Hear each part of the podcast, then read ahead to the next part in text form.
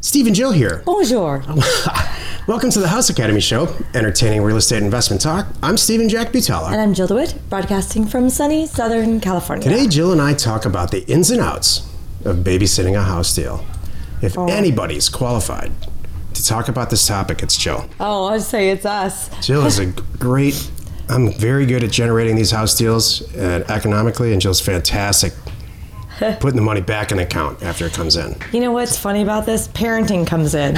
You have to set goals and boundaries and check in, and there has to be rules and a lot of communication. It's totally true. Exactly.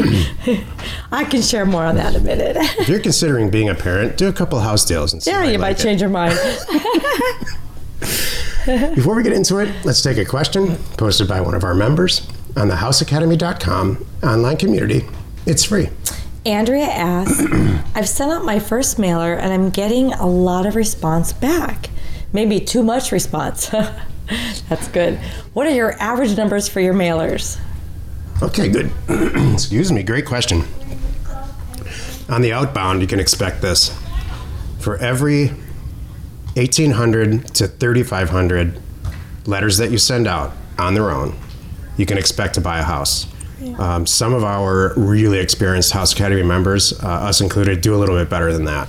But I, I'm not comfortable telling you that eight, sending out 800 mailers is going to get you a house, Right. which is which is realistic after I don't know four or five years of doing this. So, but in your head, if you're new, you should just just keep the 3,000 number in your head. So you're going to spend about $1,500 on mail and data in general to generate between ten and eighty thousand dollars in pro- profit for yourself. Right. Those are pretty strong numbers by anybody's measure. Right. So those are the outbound numbers. Um, on the inbound numbers, what does it cost to close a deal? So a title costs. Uh, inspections is 500 title probably costs let's just say 1500 Close a deal. cheaper. I'm going to say it's around $2,000. that's what i figure i always put to between two and three thousand dollars in my head right. there's some marketing costs like fixed priced mls so your data mail should cost about 1500 bucks and your closing costs should cost around 2500 so four to five thousand dollars to close a house and own it I want to talk back about her question about the numbers. She's asking about what are the numbers when I send out the mailers? Like, what should I get back? So, when you say buy a house, that's at the very, very bitter end. So, keep in mind, I think it's Andrea. So, keep in mind, um, Andrea, that you're, you're sending out mailers, you're going to get maybe 10 to 20 that you're going to review to buy one or two. oh i see That I think is the her You numbers think- question. 20 houses Um, well, ten. Let's just say ten. If you look when we send out these offers, I mean, there's there's a lot that come back. There's a lot that come back that are not in our ballpark, right? So we throw those out right away. They, they maybe they do want to sell, but they're like they want retail, but that's still a response. So you, you, we take them all in, we log them all, we track them all, and keep and keep an eye on them. And some of these people too, it may not be right now. It may be six months from now, and you know. So I just wanted to point that out. It's not it's not that you send out let's just say an average of 3,000 offers. You have one person that calls you back and you buy that one house. it's not like that. There's more than one that call you back or respond to you or sign it. And then you do your due diligence and then you decide what you Right. want to buy. So my summary numbers are what I said. I think, I mean, Jill's a little bit closer to it on the sell side than I am. I think it's more, it's closer to maybe three or five to one. The five people you talk to on the phone that come back. That's back. what I mean. Okay. We're saying the same thing. Okay, good. Yeah. I, don't, I thought you said 10 to 1. So we're saying the same thing, but sometimes, but, but you know, we should look at we could look at the sheet again, and it's probably a good idea. We should keep it keep a running total, and we don't. Mm-hmm. Yeah, we should. keep a running percentage. Some of our members report back like to the cent, like to the, you know, 841 mailers to everyone. And I've been doing it for 18 and a half months and I've sent out, I mean, the de- detail is amazing. Well, what what skews it all is, you know, you have a mailer from two years ago, and then that comes in. It's like, okay, do I go back and redo my percentage? No, they don't. I don't think See, that's do. the thing. So there, there's a lot of accumulated goodwill with these mailers. Like they never go away. They, they get your offer, and the way that it's written, it's an actual offer. Unlike everything else that they get, they put it in a file. Yeah. You know, everybody who owns a home uh, under over the age of 30 has a paper file on it somewhere, and they and, and I'll tell you the truth is their kids after they pass away, their kids find this file, or they get the tax bill, they start digging through all this stuff. and see an offer. They see an offer and they call you. right. It happens to us every week Exactly. from years ago when we sent the letter out. Yeah, those n those never hit the our statistics. Exactly. So it's good. It's a conservative number. Today's topic: the ins and outs of babysitting a house deal. This is why you're listening. What's the first thing that comes to your mind, or what's the first thing you do when a seller calls back and they say, "I got your letter and talked to my husband and we really are thinking about selling." What's the first level that the babysitting starts at that moment? I want to. I want them to say they are ready to sell. So let's assume it's that they're Okay. ready. To, we got your offer. We're ready to go. Wh- what do we need to do next? And the very, very first thing we do is get our get eyes out there, get the signed purchase agreement, and get someone in that house and get some photos so we really see what we're working with. We want to make sure it's still standing. There wasn't a fire on Tuesday, you know, and that's why they're calling us. You know, we joke Looks great about on that. Google Earth. Exactly. no house there. Exactly. We just got demolished. Who knows what happened? So we want to get out there, you know, and just get some quick idea. Make sure they weren't using it for like a lab, and there was an explosion in the garage. You know, Which happened to us. Right. So we want to we want to get eyes out there real quick. And at that same time, so what you do is you're starting the you're starting the process, and you're doing this because you want you don't want the deal to go away. You have to keep them going because time kill and time kills deals. And if you always have a next step and next step and next step, it keeps them in the loop and it keeps us moving forward and they and they know it's happening.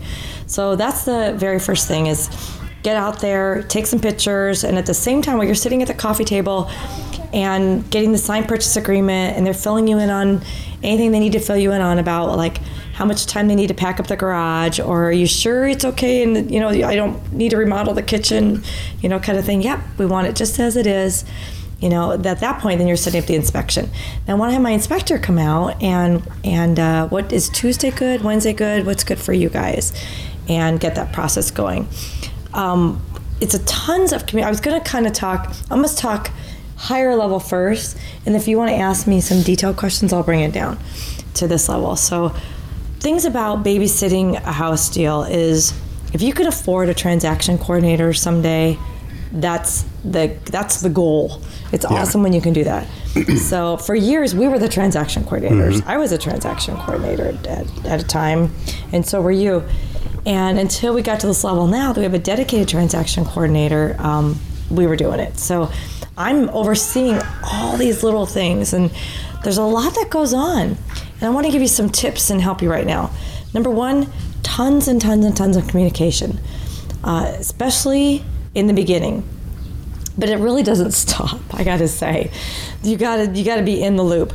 And what what are you doing with your communication? You're doing two things. You're holding the hand of your seller, and yet the with your your one hand you're holding it. You're helping your seller letting them know how easy this is. Yeah. Hey, do you have any questions? Yep, we're right on time, on schedule. Did you get your mover scheduled? Great, that's perfect. Okay, you're good. I'll, I'll talk to you tomorrow. Oh, you know, or did you turn in with also what the title agent needs? Great, we're good. I'll talk to you tomorrow. And then on the other hand, you're over here talking to your title agent like, hurry up. Remember, we said we're closing on the 30th. Do you have everything you need? What do you mean you didn't hear from them? Okay, hang on. I'll call you back. Hi. You know, that's really what you're doing. You're doing a lot of, and, and as you're doing this, I want you to think about making it as easy and simple as possible for your seller while you're pushing and keeping on track your title company or your attorney, whoever you're using to close this deal, kind of thing. And what I want you to think about too is when you get off the phone with your escrow company and they say, hey, we need a such and such affidavit of this form explaining XYZ, you should be hanging up with them and quickly making it as simple like, hi, they just need a little letter from you. Email is fine, saying you paid off that bill and you have a receipt to show it's done.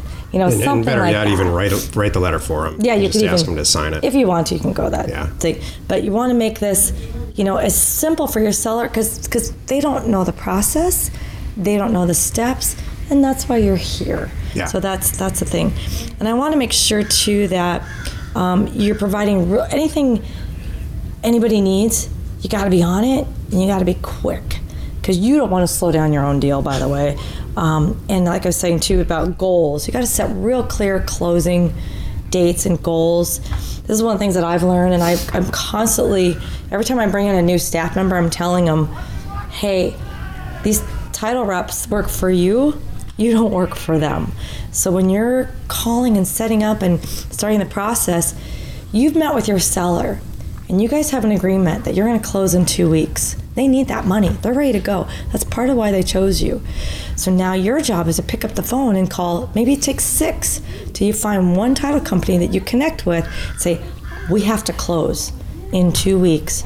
The money's all lined up. It's all ready to go. There's, you know, nothing's needed. There's no contingencies. It's Yep. cash only. Can you do this? And get their commitment, and then stay on them. In some cases, uh, it's better to even do it with a, a real estate specific closing attorney. Right. Because they, they can get it done really fast. They might be faster and easier. Yeah. Exactly. Nothing holds up a deal like a title agent. Yeah. And so you're going to have to go through a lot of them to find one in the market that you're in. And then you use that person over and over again, and you can just communicate with them. That's it. You should have a home inspector out there within a day, maybe two days. Uh, title agent should have everything done, depending on the market, in 12 to 15 days. Um, when people own houses for a really long time, like 60, 70 years, uh, the title plant, ironically, is harder to get because it's hard to go back that far. Right. So You think it would be easier you'd think it because you're like, a there didn't owner. change hands, so what's the problem, everybody? So Yeah. if, if they own it, if they've owned it for five years, a young couple and they're just moving up or something, uh, somebody did a title report five years ago on it, and it's, it's easy to pick that up and find out what what, hap- what happened. True. In the last five years. Yeah. Yeah. It's ironic. Yep. And you're right. And then my, my last point is when you find a good one, like a good title agent, because that's Oh. what a lot of it, what a lot of this is about. No, it's okay. Treat them. Treat them well. I have sent them treats. Last was Rocky. I sent them like $150 worth of Rocky Mountain Chocolate Factory apples. Did you? I did. That's I great. Did. This this one we like in here. Yes. I told her I want to hire her. I would hire her, but she's she's out there. I need her out here. So yeah, she's she's good. In all these real estate deals, every single house deal that there ever was, not so much land, but every house deal, something goes wrong. And you, your goal in babysitting your seller is to kind of plan for that one thing that goes wrong where they start to get a doubt and they're like, what? What do you mean uh, XYZ? Right. If you've done your job as a babysitter uh, up front, you're going to be able to solve that. They're going to trust you. Yep. And they're going to pick up the phone. You're going to soothe that concern that they have. It's, it might be something as silly as, you know, I really do. I talked to my sister and I, I need to keep the appliances. I told you guys we were going to uh, include the appliances, but wait. You, so you just need to be prepared for that and Right. not be an adversary. You really need to be on their team. Exactly. Make it When- known that you are, because, and then they'll call you. Because I've had this too. Like, I've had title agents, or not title agents, sellers call me literally like on a Friday afternoon saying, oh, the title agent said something that made me concerned that we're not going to close on Monday. Are we okay? I'm like, of course we're okay. Don't worry Yeah. about it. And and they call, and we had that relationship that she was comfortable to call me and make sure. And I'm the buyer. I'm just, I'm really the buyer. Exactly. So, and she's like, okay, we're good. You know, if you do this perfectly, Hmm. money is not their first concern. It's just being treated right and Yeah. not being disappointed. You know, there's so many consumers have so many disappointments Yeah. throughout their regular day. It's An idiot clerk at Walmart, um, just getting double charged on a gas bill, on and on and on. So you don't want to be that kind of person. You want to be on their team, and when some stuff goes a little bit sideways, not let's not make it about money. Let's say, yep. Solve it. You know what? There's, uh, you didn't tell me there was a bunch of back taxes on this property, and I didn't catch it. What are we going to do here? You know, Exactly. so Work there's stuff- together. yeah, work together. Mm-hmm. Hey, I know your time's valuable. Thanks for spending some of it with us today. Join us next time for the episode called Our In-House. Title: Escrow Company is coming soon. And we answer your questions posted on our online community found at houseacademy.com. It is free. You are not alone in your real estate ambition.